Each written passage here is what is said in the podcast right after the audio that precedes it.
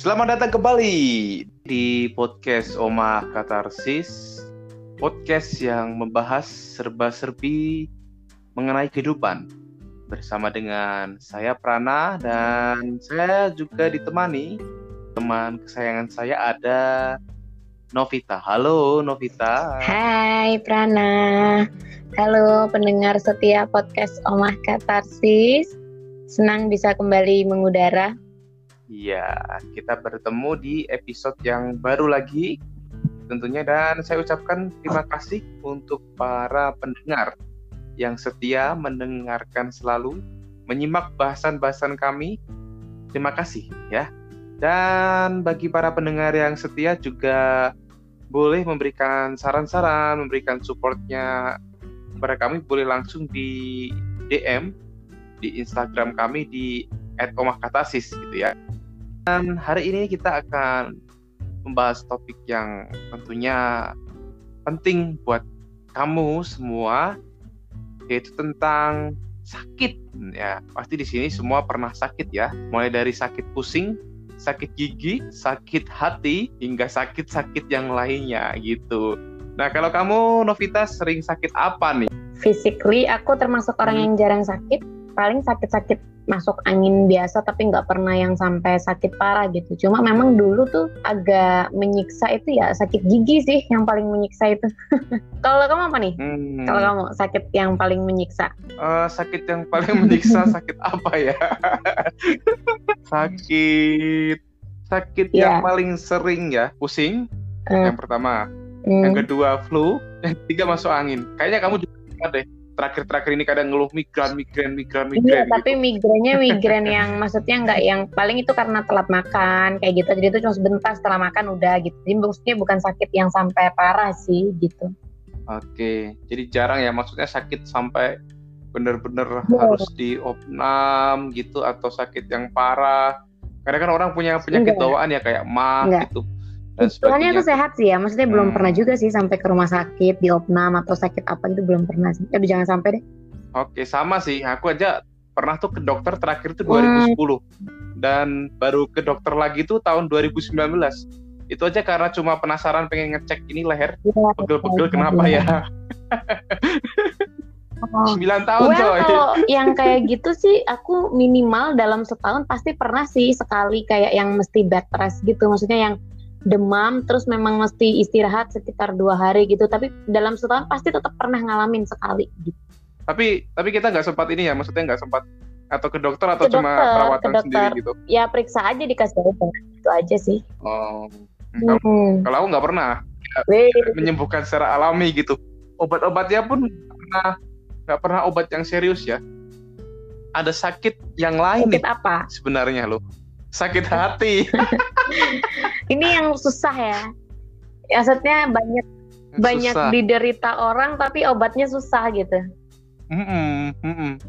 Dan ngomongin sakit hati itu karena kalau kita ngomong di Indonesia kan uh, hati itu sebagai pusat ya orang-orang Asia, orang-orang Timur itu kan hati sebagai center gitu ya.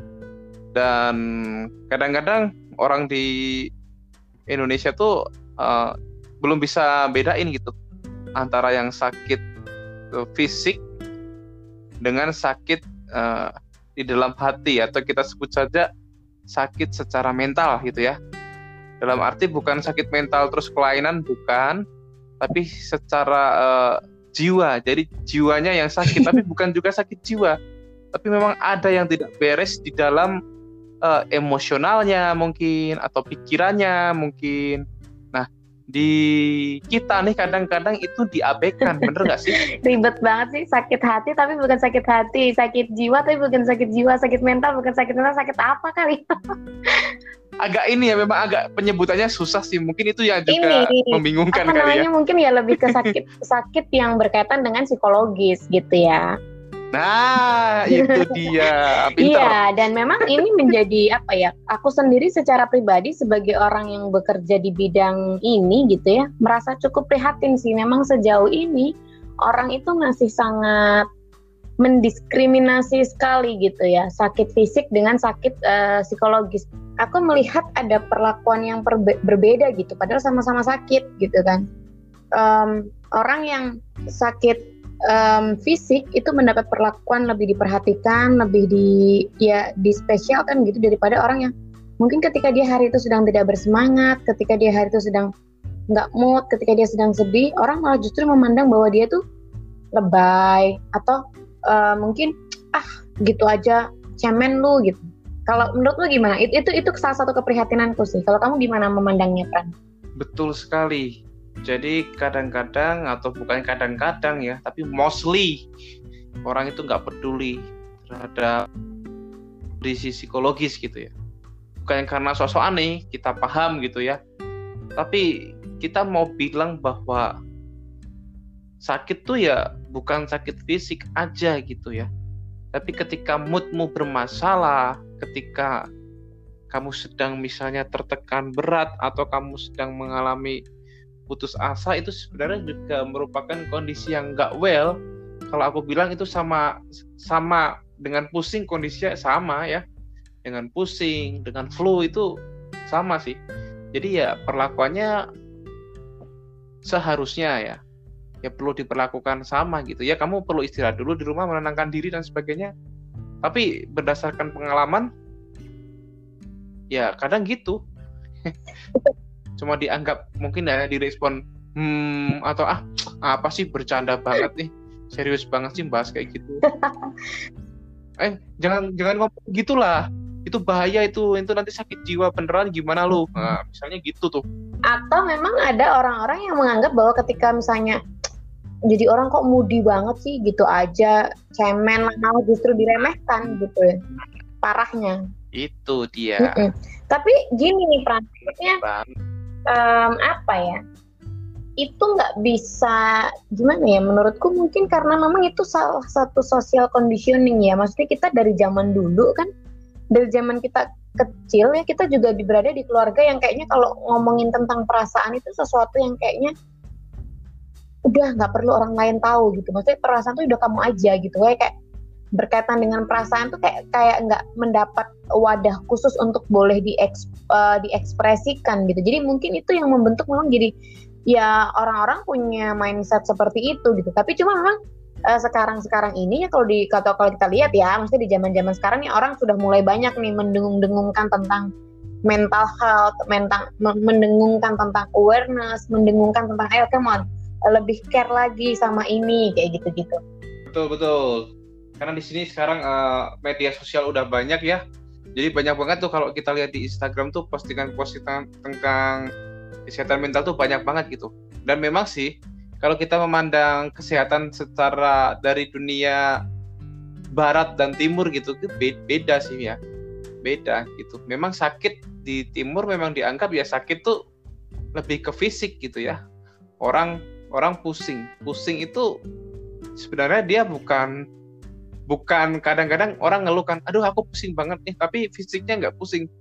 Itu berarti sebenarnya dia lagi stres loh. Tapi stres tuh dia di, digantikan dengan kata pusing gitu. Jadi punya istilah-istilah khusus sendiri tuh. Kalau misalnya di Indonesia atau di Asia itu. Jadi nggak bisa iya, disamakan gitu ya. Iya. tapi penting juga penting juga mengetahui wawasan kesehatan mental ini sendiri supaya kita bisa perlakukan orang dengan baik dan tidak salah perlakuan hmm. gitu loh. Dan di Indonesia sendiri ya secara khusus ya, aku nggak bicara di negara lain ya karena kan aku hidupnya di Indonesia ya. Stigma oh. tentang um, bahwa pergi ke psikolog, pergi ke psikiater itu tuh sesuatu yang kayaknya malu, sesuatu yang dihindari gitu itu untuk orang gila gitu Padahal kan sebenarnya kita nggak harus nunggu gila dulu gitu buat pergi ke psikolog atau ke konselor ya nggak sih? Ya betul sekali dong. Atau kita kalau minimal ya kita berkeluh kesah terhadap orang yang kita percayai gitu. Itu mm-hmm, perlu banget. Benar benar benar banget itu. Orang kan lebih me ini ya, lebih memperlakukan memperhatikan kalau yang berkaitan dengan sakit fisik. Padahal ya sakit psikologis itu relate ke sakit fisik gitu loh. Maksudnya kan psikologisnya nggak sehat, itu fisiknya juga yang akan keserang gitu. Jadi menurutku sebenarnya kalau kita mau ini ya, Betul. kalau kita mau mau sama-sama memperhatikan nih ya, peduli akan kesehatan, sebenarnya yang mesti dibenerin dulu itu adalah sebenarnya psikologisnya. Jadi orang mesti pastikan psikologisnya sehat supaya memang dia fisiknya juga akan sehat.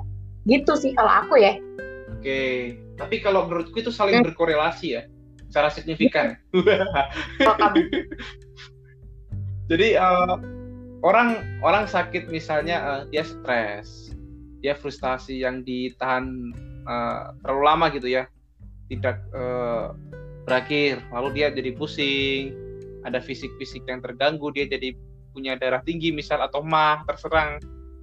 At tapi juga sebaliknya juga gitu. Misalnya kita tiba-tiba sakit nih ya. Sakit yang memang basically memang kita punya gangguan di dalam organ gitu misalnya. Lalu kita memang harus perawatan intensif itu itu juga mempengaruhi psikologis kita. Jadi dia akan merasa kehilangan kan ya. Oh sakit itu bagian dari kehilangan. Misalnya dia difonis satu penyakit tertentu, lalu dia harus opnam, harus perawatan intensif. Dan di situ dia juga merasa stres, merasa putus asa, frustasi juga dia alami. Jadi kalau menurutku saling berkaitan gitu ya. Uh, fisik bisa mempengaruhi uh, psikologisnya, psikologis juga bisa mempengaruhi fisik. Nah, artinya apa? Sakit itu tidak boleh hanya dipandang dari satu sudut saja, tapi sakit itu harus secara holistik atau secara utuh. Nah, ketika kita bisa treatment atau perlakukan secara utuh, itu ya hasilnya lebih maksimal. Jadi perhatikan juga dokter-dokter yang baik itu dia juga kadang-kadang nggak kasih obat kan, ketika pasiennya sudah ngeluh ini ini ya kamu beristirahat aja ya di rumah dikasih vitamin. Nah itu berarti kondisinya mungkin dia stres gitu ya. Nah, itu baik banget tuh. Gitu. Ya ini tuh akhirnya menjadi apa ya? Menjadi semacam PR juga nih buat kita sebagai orang-orang yang bekerja di bidang ini untuk juga terus mendengungkan bahwa hey Keman, eh, kesehatan psikologis itu juga penting gitu. Bahwa dia juga perlu mendapat perhatian yang lebih bahwa ketika orang lain sedang mungkin dalam kondisi nggak nggak oke okay, ya kita mungkin perlu untuk memberikan dia perhatian, mendengarkan dia atau sekedar memberikan semangat gitu. Jadi itu PR juga sih buat kita gitu ya. Iya.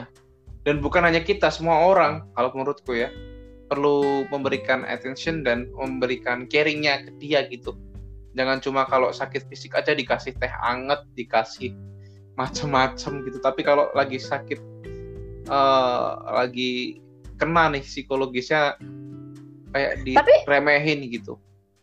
Ah tapi gini peran gimana kalau ketemu sama orang yang memang dia gimana ya maksudku?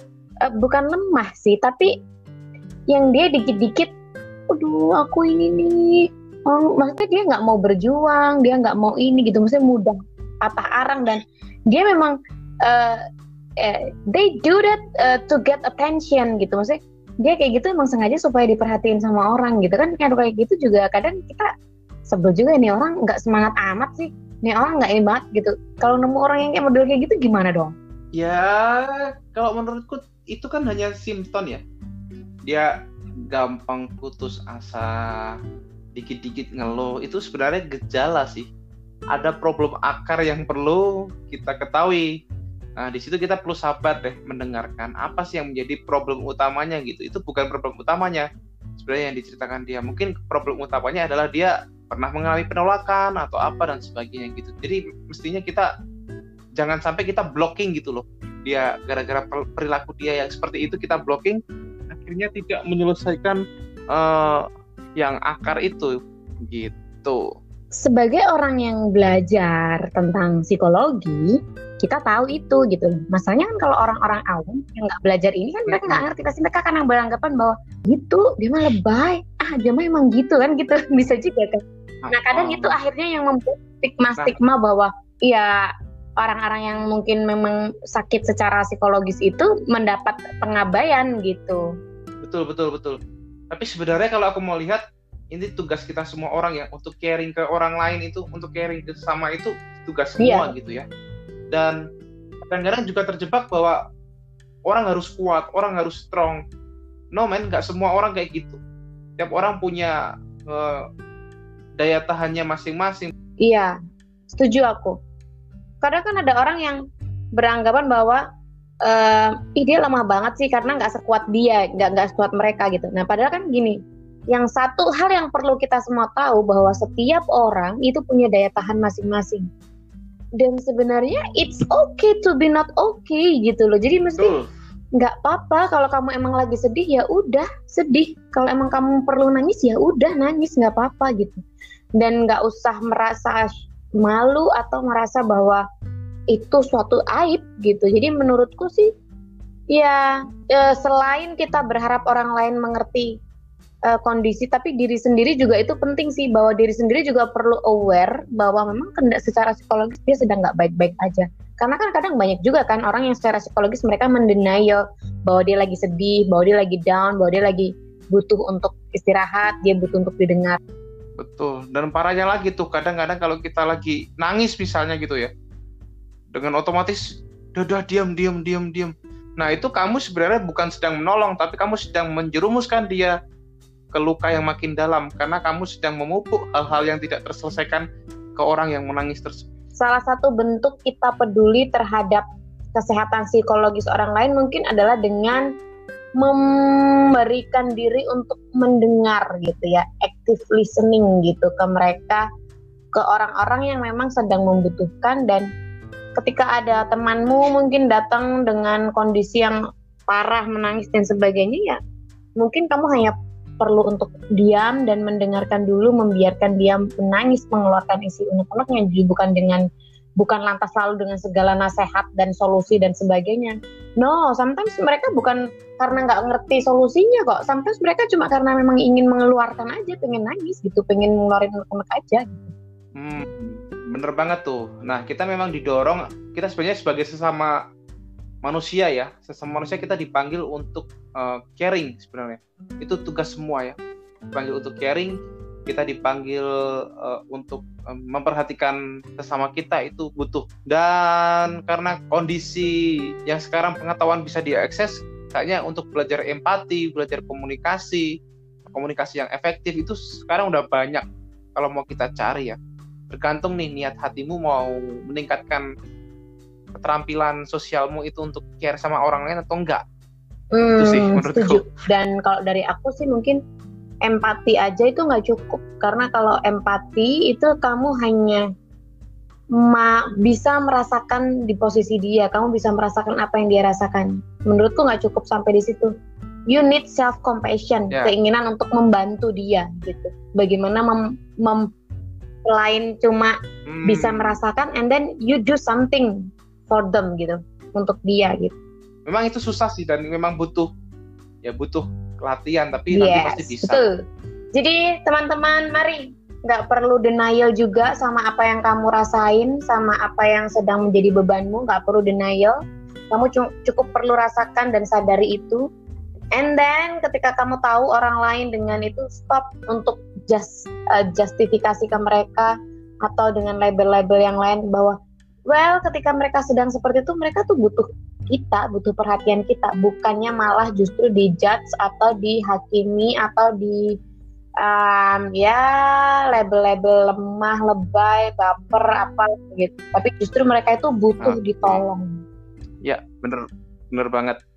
Nah kamu pernah ngalami nggak kayak gitu? Di kayak gituin pernah kak ketika dalam kondisi psikologis yang nggak oke? Okay? hmm, enggak sih. Belum pernah aku karena kan aku bukan tipe yang kayak gitu mungkin ya. Haha, itu bisa menyembunyikan. orang orang nggak akan pernah tahu bahwa aku tuh sedang bad mood, aku sedang sedih, aku sedang patah hati, aku lagi galau nggak ngerti. Ya yang ngerti cuma teman sahabat-sahabatku aja dan aku kan pasti tanpa sahabatku minta, aku biasanya cerita ke mereka ke sahabatku kan gitu. Oh gitu ya. Itu berarti beda sama aku nih, yang biasanya kalau memang sedang nggak enak ya bisa terlihat tuh melalui mukanya yang misalnya menyeramkan gitu mungkin. well, mungkin kelihatan sih sebenarnya, cuma nggak yang ini banget. Paling ya cuma lebih biasanya intensitas ngomongnya 2000 hmm. kata per menit, jadi mungkin 1000 kata per menit gitu ya. Oh, oke oke oke. Oke, intinya begitu uh, para pendengar setiap podcast. Kita perlu pahami kesehatan secara utuh ya. Jadi bukan hanya kesehatan fisik tapi juga secara psikis yang di dalamnya ada pikiran kita, ada emosional kita atau kalau kita mau gabungin tuh hati kita gitu ya. Jadi uh, sehat fisiknya, sehat hatinya, sehat seluruhnya. Sampai berjumpa kembali di episode selanjutnya. Salam sehat.